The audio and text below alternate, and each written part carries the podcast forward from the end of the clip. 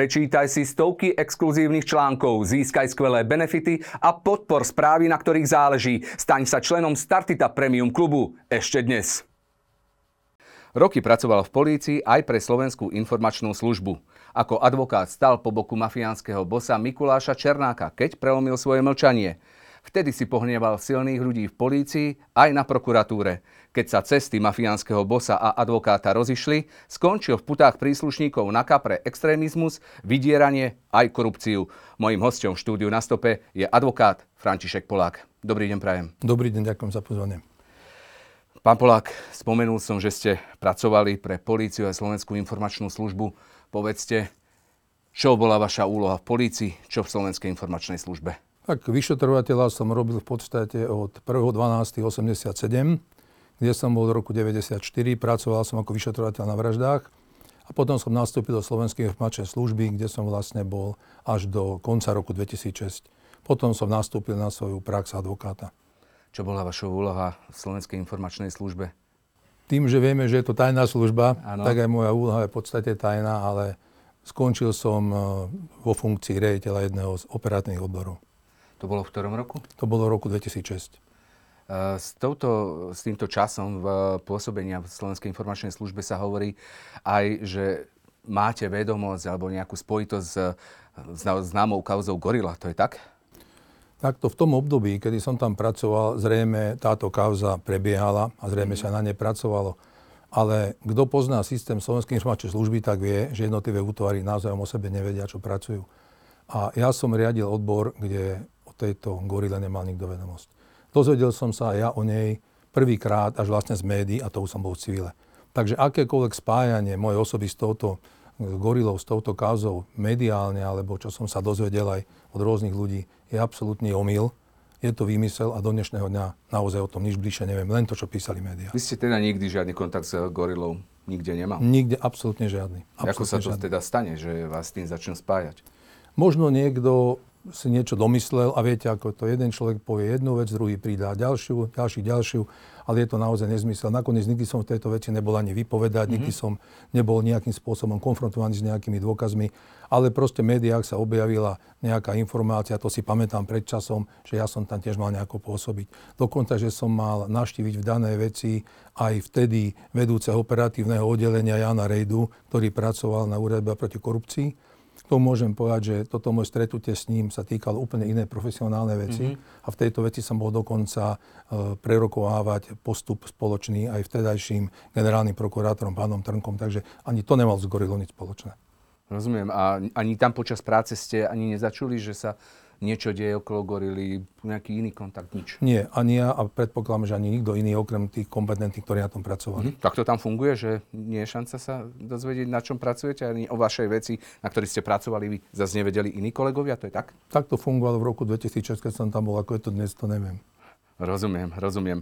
Uh, čo bol dôvod odchodu z Slovenskej informačnej služby? Myslím že to bola zmena politického vedenia, nastúpila nová vláda, ale ja som odišiel tak či tak na vlastnú žiadosť po 20 rokoch. Mal som už toho dosť, dosiahol som svoj profesionálny vrchol, viacej som profesionálne postupovať už nemal kam, funkcie vyššie už boli viac menej politické, takže moja kariéra bola uzatvorená celkom úspešne. Tedy ste začali robiť advokáta, hej? Áno.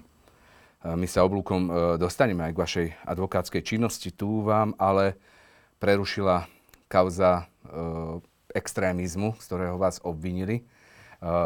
Pustíme si jednu fotografiu. Bolo to v máji 2019, keď e, vás zadržala NAKA a na verejnosť sa dostali tieto fotografie, vaše fotografie v uniforme, ale aj z domovej prehliadky, ktoré zverejnila uh, policia. Vtedy e, sa vlastne vás obvinili z toho, že, že ste šírili uh, takéto extremistické materiály. Čo teda ste vy neonacista? Pán redaktor, keď vidím tú fotografiu, tak je mi až trošku smiešne. Viete, som zberateľom rôznych militári. Uh-huh. Nie iba nemeckých, ale aj ruských, ukrajinských a československých z obdobia druhej svetovej vojny.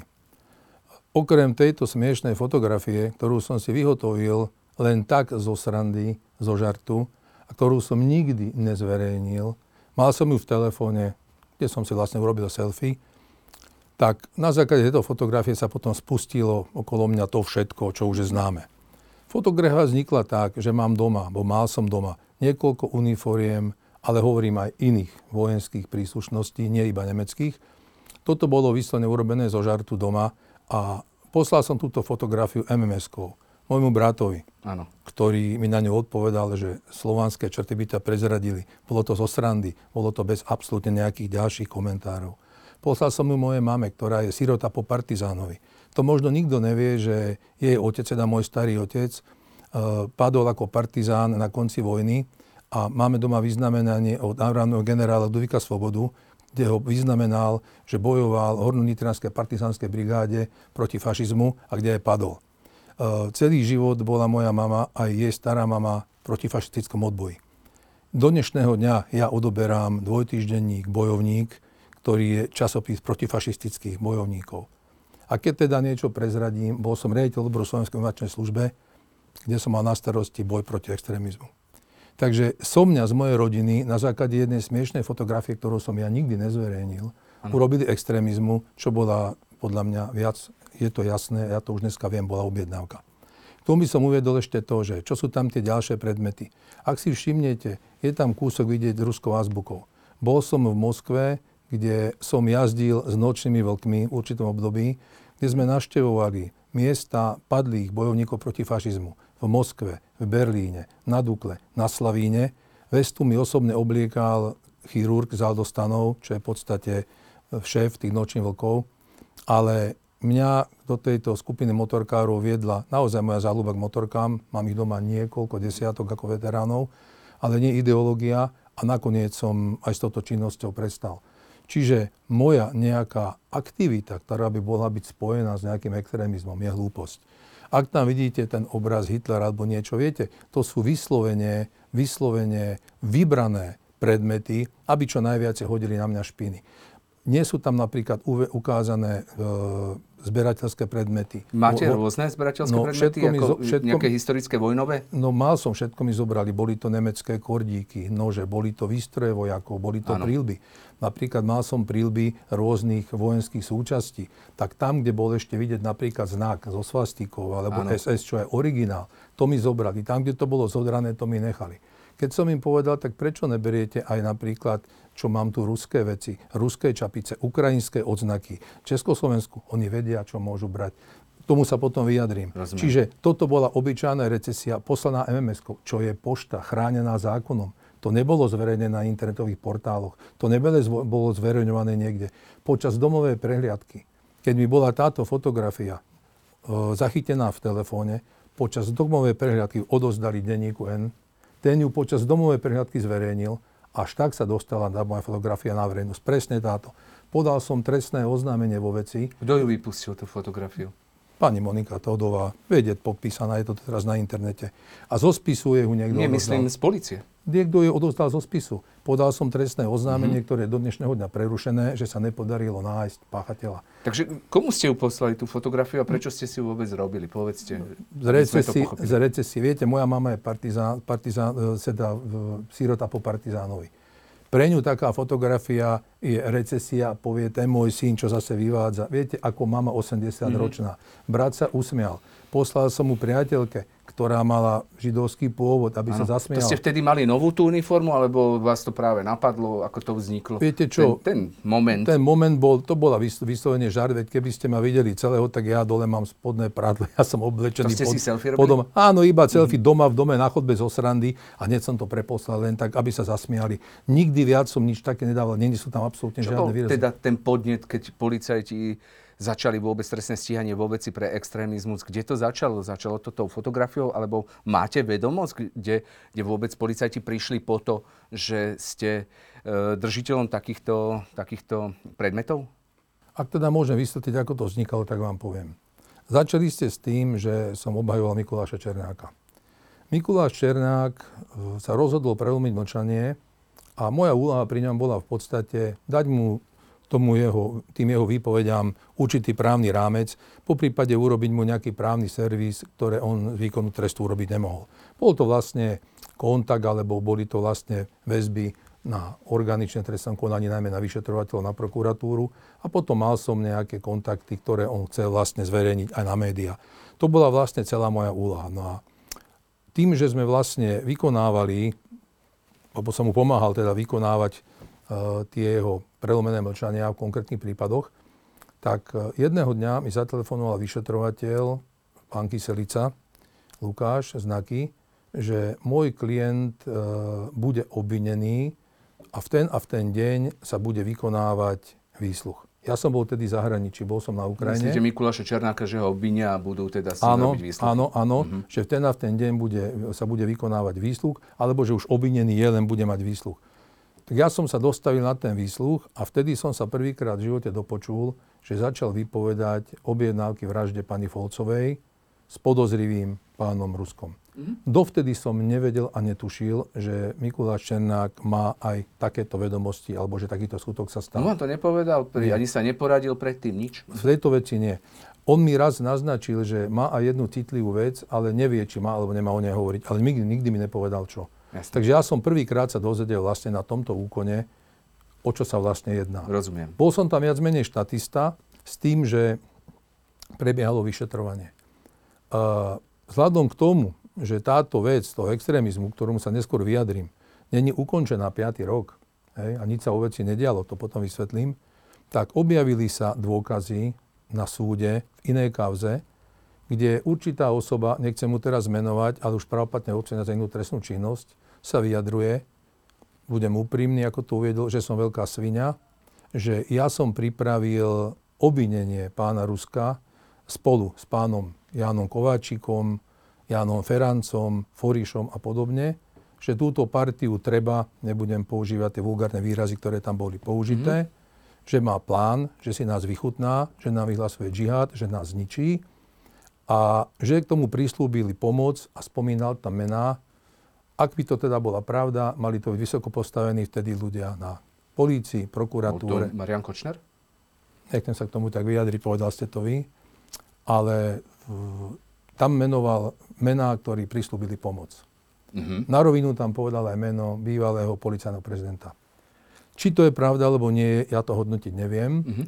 ale následne na to sa tieto udalosti začali diať. Celá akcia, čiže mám aj iné informácie, že to bolo... Práve pripravo... po obvinení teda Pavla Ruska, alebo len potom, ako začal Mikuláš Černák vôbec vypovedať po, o tejto... po obvinení. Po obvinení. Po, po obvinení mm-hmm. s tým, že Prvýkrát v živote som sa stretol v tom období aj s Pavlom Forišom, ja som dovtedy nepoznal. Áno. Sprostredkoval naše stretnutie jeden náš spoločný známy, kde mi Foriš povedal, že konkrétna osoba si u neho objednala na mňa Áno. diskreditáciu za 50 tisíc eur, majú nahratu a že to odozdal aj NAKE. Áno. Dal som v tom aj v tej veci trestné oznámenie, samozrejme nikto ma nevypočul, vec sa odmietla ako všetko, čo som podával a túto informáciu mi povedal. No, Samozrejme, že nepredpokladal som, čo sa bude okolo mňa diať, ale podľa všetkého ma nejaká súčasť polície alebo Slovenskej informačnej služby začala odpočúvať. Prečo, som tedy ešte nevedel. Až jedného dňa, bol som vtedy v Banskej Bystrici v jednom penzióne, kde som prespával u bývalej priateľky a odtiaľ som mal postupovať e, potom na nejaké pracovné povinnosti ďalej na východ. Ráno o 5. puchot v penzióne, krík, rev ako medzi bláznami, a neviem, čo sa dialo. Ja som bol v kuchyni, táto priateľka zišla dole, otvorila dvere, no a viete, zrazu sa vynorí horda testosterónom nabitých policajtov, posilnených súdnym príkazom a svedomím, že môžu. Počul som len krík, mám ho, k stene, mám ho. Pozeral som na nich, ako či sú normálni. Oproti mne sa vyvalil vyšetrovateľ, ktorého som predtým poznal, František Vojtuš. Hovorím, čo sa stalo, čo sa deje? budete obvinení a teraz mi strčili do rúk uznesenie, že som extrémista, pozerám na neho, viete, najprv sa mi to zdá ako zlý sen. Hovorím, chcem zavolať svojho advokáta. Odišiel na bok, volal vyšetrovateľovi, vrátil sa. Vyšetrovateľ rozhodol, že advokáta nebudete mať. Hovorím, akože nebude mať advokáta? Nebudete mať advokáta. Hovorím, ktorý vyšetrovateľ? To sa dozviete potom. Tak jednoducho viete, čo spravíte. Snažili sa títo policajti dobíjať do izieb, kde boli ubytovaní hostia čo ich správkyňa penziónu nechcela pustiť. No, k nej sa chovali tiež veľmi hrubo. Tam jeden do nej štrkal samopalom, otvor dvere, otvor týkal, pritom je to dospelá vysokoškolsky vzdelaná žena. No, bol, boli veľmi nechutní. Potom mi vykonávali prehliadku motorového vozidla, ktoré som mal požičané a ktoré patrilo dokonca jednej zahraničnej ambasáde. Samozrejme, že nič nenašli. Na odtiaľ z Banskej Bystrice sme sa presunuli ku mne domov. Tak e, rozlezli sa mi tí policajti po dome, čo teda není spôsob vykonávania domovej prehľadky, ako má, lebo ja tiež potrebujem sa pozerať na to, kde sa mi hrabú, kde robia prehľadku. Rozlezí sa každý inde. Tak som upozornil vyšetrovateľa, že teda mohol by zjednať nápravu, aby teda, keď sa robí domová prehľadka, keď, keď tieto hľadajú, veci nachádzali. Hej? Tieto veci som im ja vydal. Vydal. Lebo oni, mm. oni hľadali iba uniformu. Uniformu mám tu. A či ano. mám nejaké iné... Oni už mali v tej dispozícii tú fotografiu? To bola fotografia zachytená z odposluchu, ktorú som poslal máme, bratovi, priateľka, To sa tak dá hej, zachytiť. Tak mhm. zachytíte, keď máte súdny príkaz, ale to není teraz také podstatné. Proste to, tá fotografia to bolo celé. Ja som nevedel samozrejme, čo sa robí. Uh-huh. No a na základe tejto fotografii urobili domové prehliadky u mojich 80-ročných rodičov, u môjho, to otec policajt, mama dôchodkynia, samozrejme invalidná, ako som povedal, celý život proti fašistickom odboji, u môjho brata advokáta pred dvomi mladistými deťmi, uh-huh. u mojej bývalej priateľky, u vtedy súčasnej priateľky, u klienta jedného, ktorého som zastupoval ktorý čakal na dohodu o vine a treste rómskeho pôvodu, a u ďalšieho klienta, s ktorým, som, s ktorým som bol aj v Berlíne, aj v Moskve, vlastne klásvence padli s týmto sovietským, aj teda respektíve e, celkovo vojakom Černej armády. No, u všetkých urobili domovú prehliadku, všetci boli podozriví z extrémizmu na základe tejto jednej fotografie. Ja, lebo ste im ju preposielal, hej? Som, a to, to, jedno to išli ku každému, komu ste ju poslali? Áno, týmto, áno. To len jedenkrát, to, to nikde inde nebolo. To bolo na zasmiate, lebo tí ľudia ma dobre poznajú. Poznajú môj svetonázor, vedia, že toto odsudzujem mm-hmm. a vyslovne to bola ťažká recesia, hlboko súkromná. Áno. Určite viete, pán redaktor, že pošta ako taká je chránená. A keď niekto vám tú poštu nezákonne nabúra, tak je to trestný čin, porušovanie dôvernosti ústneho prejavu a iného prejavu osobnej povahy.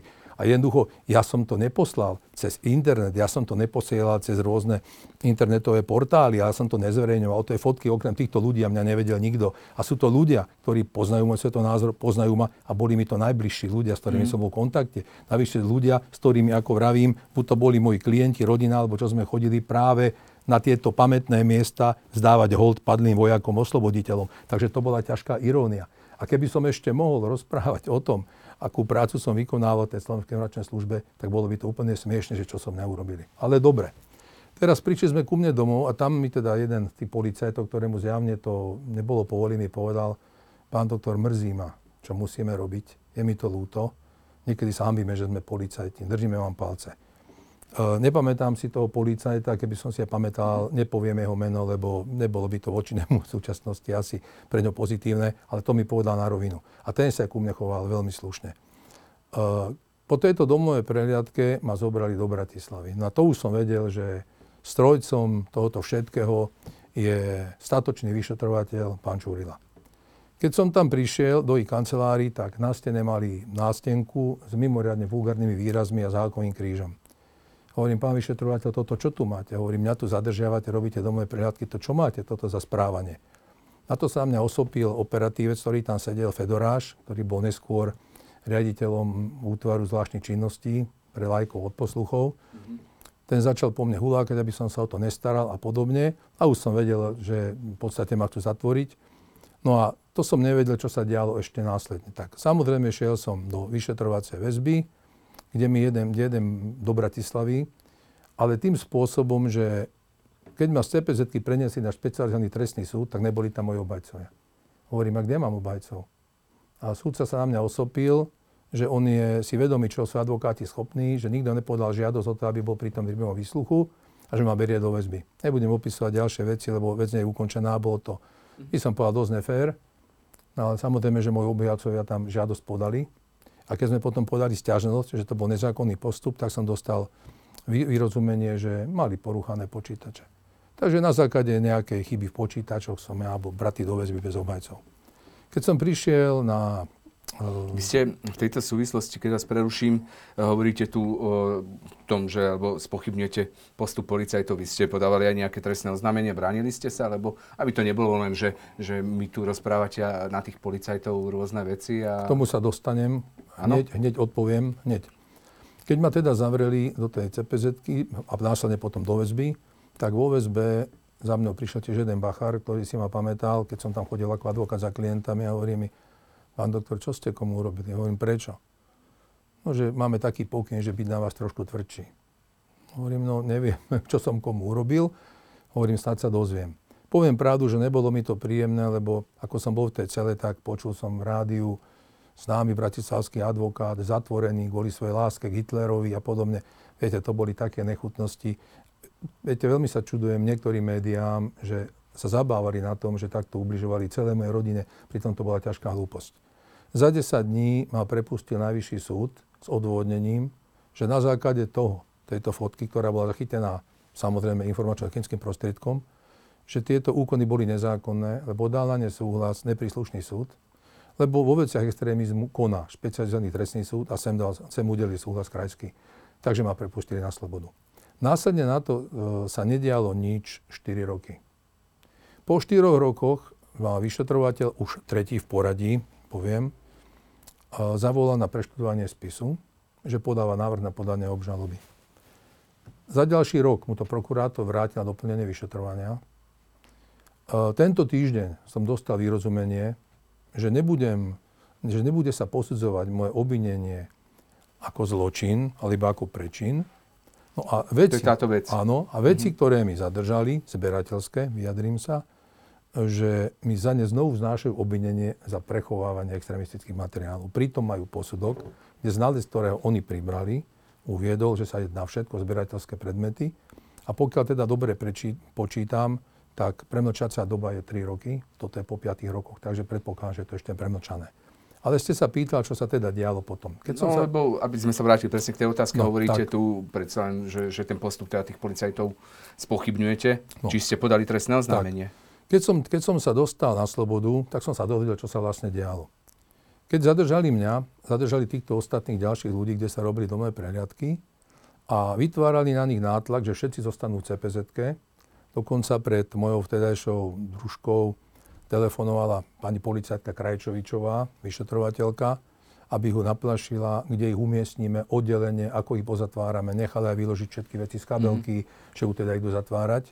Na to tam prišiel pán, jeden z tých operatívcov, pán Fedoráš, ktorý je začal rozprávať, ako ju podvádzam, ako má milenky, že on by mi vedel porozprávať veci, že som zákerný človek, lebo že určite poviem, že tú uniformu mi šila ona, Samozrejme nepochodil, lebo nevedela mi nič ublížiť, lebo som nič neurobil. Potom tam zavolali vtedy moju bývalú priateľku. K nej sa pán Fedora správal podobne, urážali, či má rada mladých záčikov, že či si myslí, že keď e, bude ešte ku mne milá, že či ju budem chceť. Veľmi držal arogantne. Na chodbe ich posadili tieto dve ženy oproti sebe. Bol to veľmi nechutný prístup týchto policajtov.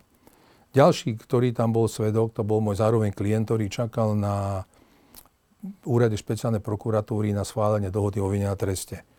Tohoto vypočula pán Čurila a oznámil mu, pravda, Polák schvaloval koncentračné tábory. A tento klient mu hovorí, ale to tak není pravda, pán vyšetrovateľ. Na to sa zase mal ohlásiť pán Fedoráš. Dobre si rozmyslí, čo podpíšeš, lebo o dva týždne zase u teba s kuklačmi. No, bolo toho už trošku veľa. Okrem toho, mňa zadržiaval vyšetrovateľ, jeden zo statočných vyšetrovateľov, mm-hmm. pán František Vojtuš, v Pánskej Bystrici. No a nebudem rozprávať konkrétne paragrafy, ale postup je taký, že policajt, ktorý ma zadrží, spíše záznam a odozdám a potom ďalej vyšetrovateľ, ktorý pracuje na ďalších procesných úkonoch. Lenže mňa, hoci tento vyšetrovateľ Vojtu zadržiaval, nikdy žiadnu zápisnicu nespísal, mm-hmm. ale až o pol piatej popoludní, myslím, ma previezli do Bratislavy vyšetrovateľovi Čurilovi a zistil som, že tento zadržiaval naraz tri osoby v rádiuse možno tisíc kilometrov na Slovensku, čo nie je mhm. možné.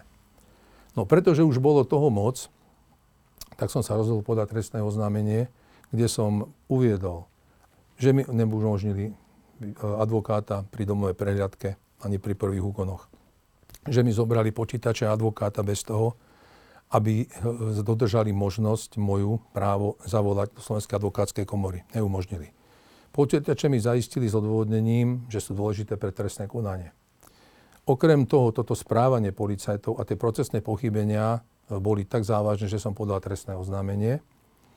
No a to trestné oznámenie najprv vyhodnotili prokurátori tým spôsobom, že sa má jednať iba o moju obhajobu a zaslali ho na vedomie tým osobám, voči ktorým som dával trestné oznámenie. Takže ho odmietli? Najskôr ho neodmietli, uh-huh. ale bolo to, bolo takto, tak, tak, to bol prvý postup. No a potom uh, ma zavolal na niektorý úkon pán vyšetrovateľ, statočný vyšetrovateľ Čurila. A pri tom úkone mi povedal, že keby bol vedel, aké budem vypisovať z prostosti, že by ma nechal inak ohádzať o zem. Pri zadržiavaní hovorím, a prečo by ste ma mal nechať ohádzať o zem, pán vyšetrovateľ, čo som urobil? Pre je páchateľ ako páchateľ. Zjavne bolo vidieť, že z týchto vecí sa vytešuje. E, tieto veci vyšetroval na inšpekcii následne pán vyšetrovateľ Horka. Pretože som robil sám vyšetrovateľ 7 rokov, po pár minútach nášho spoločného výsluchu som zbadal, že je obhajcom týchto vyšetrovateľov, nie vyšetrovateľom, lebo keď som mu poukázal napríklad na to, že ma nepoučil, že ma zadržiaval niekto iný ako zápisníci, tak jeho odpoveď bola, ale veď oni majú také tlačivá, Viete, pozeral som na ňa a vedel som... A to kam... bolo v rámci už trestného konania na, na základe toho trestného znamenia. Áno, presne. Mhm. Uh, bolo tam viacero takýchto vecí. Napríklad podal som trestné oznámenie aj v tej veci, že oni mali v kancelárii hákový kríž, ako ano. rôzne vulgarizmy. Ano. Tak tento hákový kríž v kancelárii vyšetrovateľa, kde chodí naraz viacero ľudí, stránok, uh-huh. je jednoznačne... To v kancelárii koho? V Ďurku ale tam, kde ma vypočúval Šúrila. Ja som nevedel, komu tá kancelária patrí, Jasné. ale potom z následného konania... Ako to skončili tieto trestné oznámenia obidve? To chcem povedať. Keď som teda podal na toto trestné oznámenie, na ten Hákový kríž, čo je jednoznačne naplne skutke podstaty trestného činu propagácie, lebo však mal to mhm. miestnosti, kde chodí verejnosť, tak podľa prokurátora to bolo iba disciplinárne previnenie. Tak aby sa nestalo statočnému vyšetrovateľovi nič, to bolo urobené pohovorom. Ale ja za fotografiu, ktorú som poslal máme a nevidel nikto iný, moja rodina, tak ja som išiel do väzby. Hej.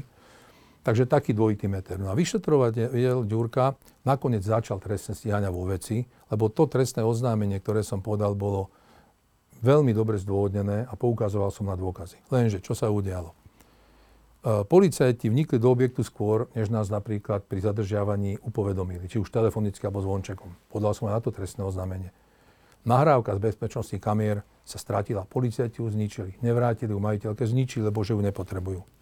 Keď som uviedol, že statočný vyšetrovateľ Vojtuš telefonoval druhému statočnému vyšetrovateľovi Čurilovi, ktorý mi odmietol obhajcu pri, pri zadržaní, ani tento hovor sa už nedal zabezpečiť, už to bolo neskoro. Čiže všetko robili preto, aby nič nebolo.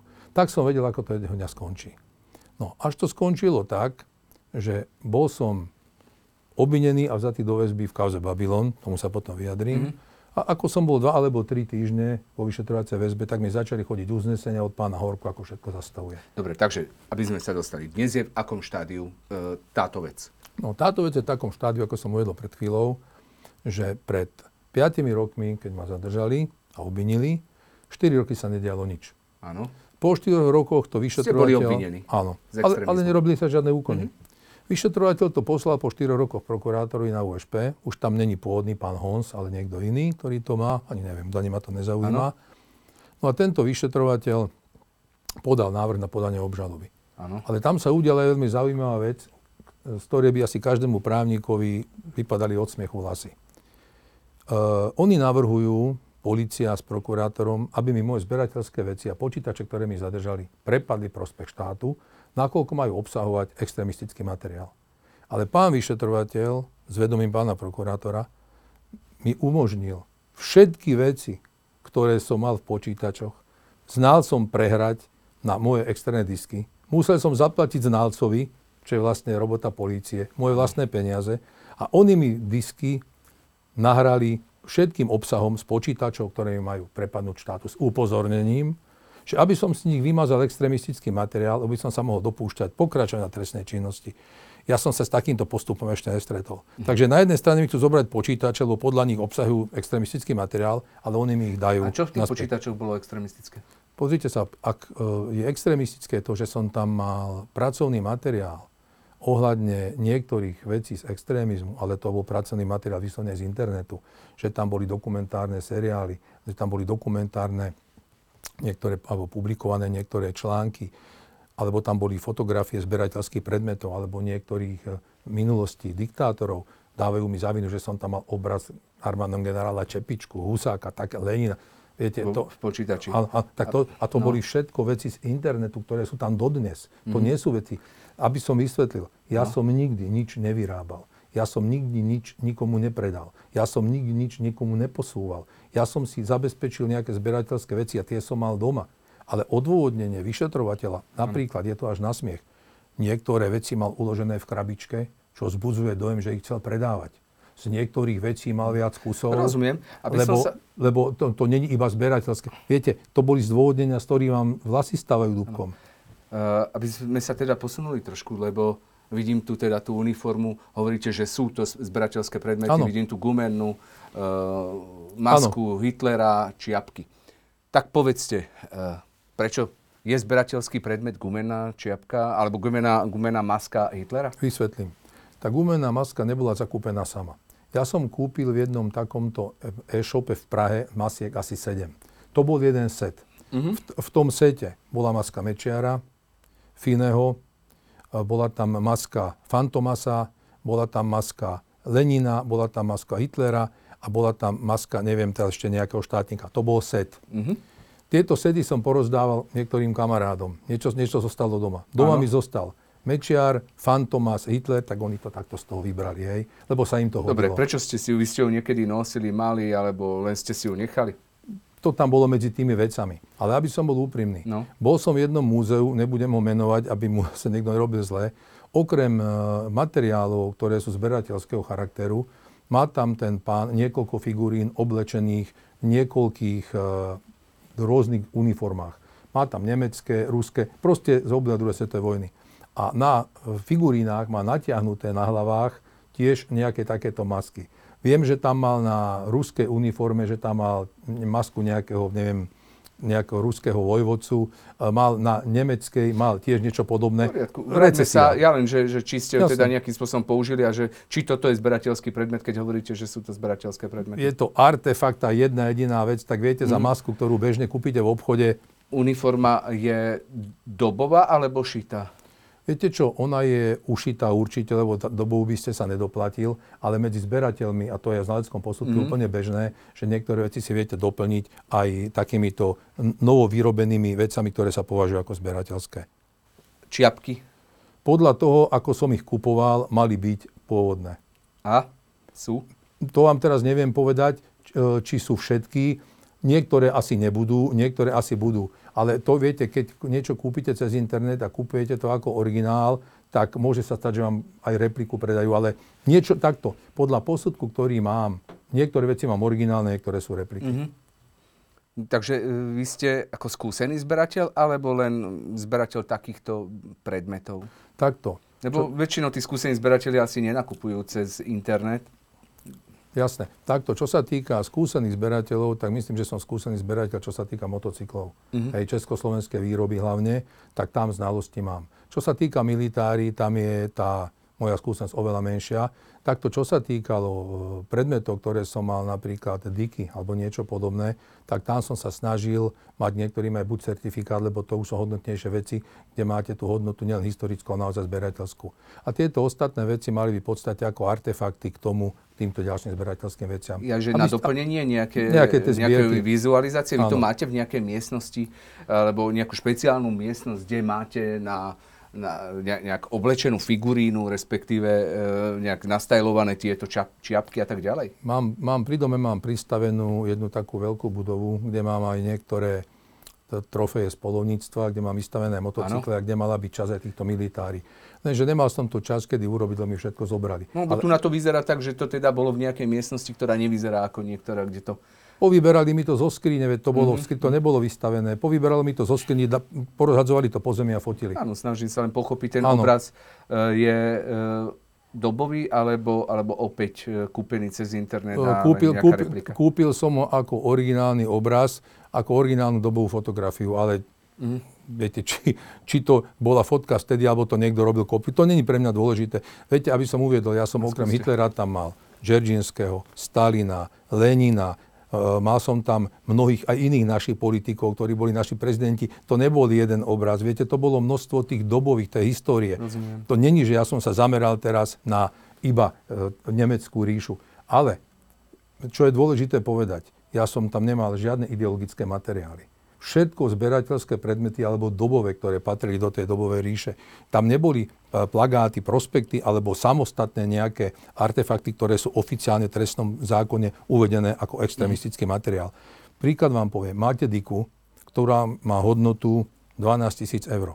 Je to zberateľský kus, je to dika, dôstojnícka, reťazková príslušníka SS. Samozrejme, že na nej je orlica so svastikou.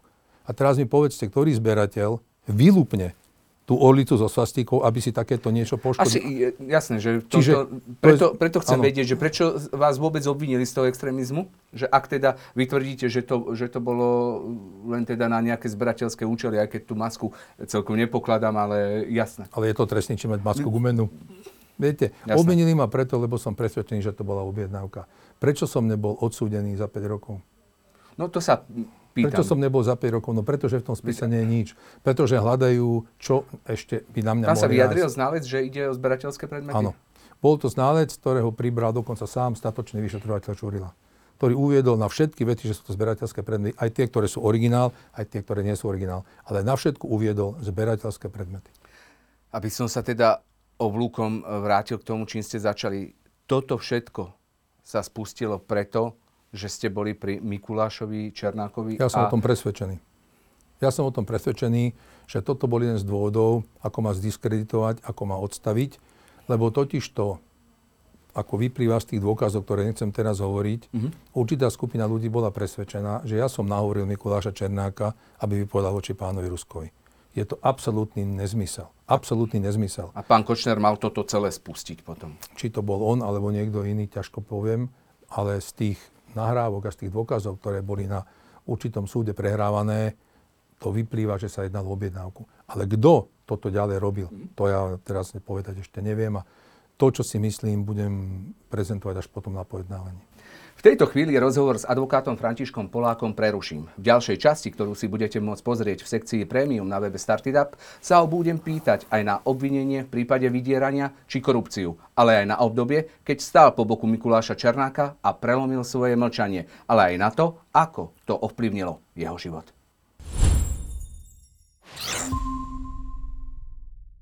Policajti z nejakého dôvodu doplnili naše mená, že sme na kontakte s tými ľuďmi a požiadali súd o vydanie príkazu na monitorovanie telekomunikačných prostriedkov, to znamená posluchy, následne domové prehľadky, čiže oklamali súd. Viete, mal som teploty, bolo mi zle, ale ráno som sa musel zobudiť na, na, tú, na ten budíček, či ako sa to, ako sa to volá, hej, vymotať sa v teplote s bolesťou hlavy okienku, aby videli, že žijeme, že sme do rána neušli, lebo to je veľmi ľahké z tej celý z okna utiecť. Chodili okolo nás v skafandroch a my tam ako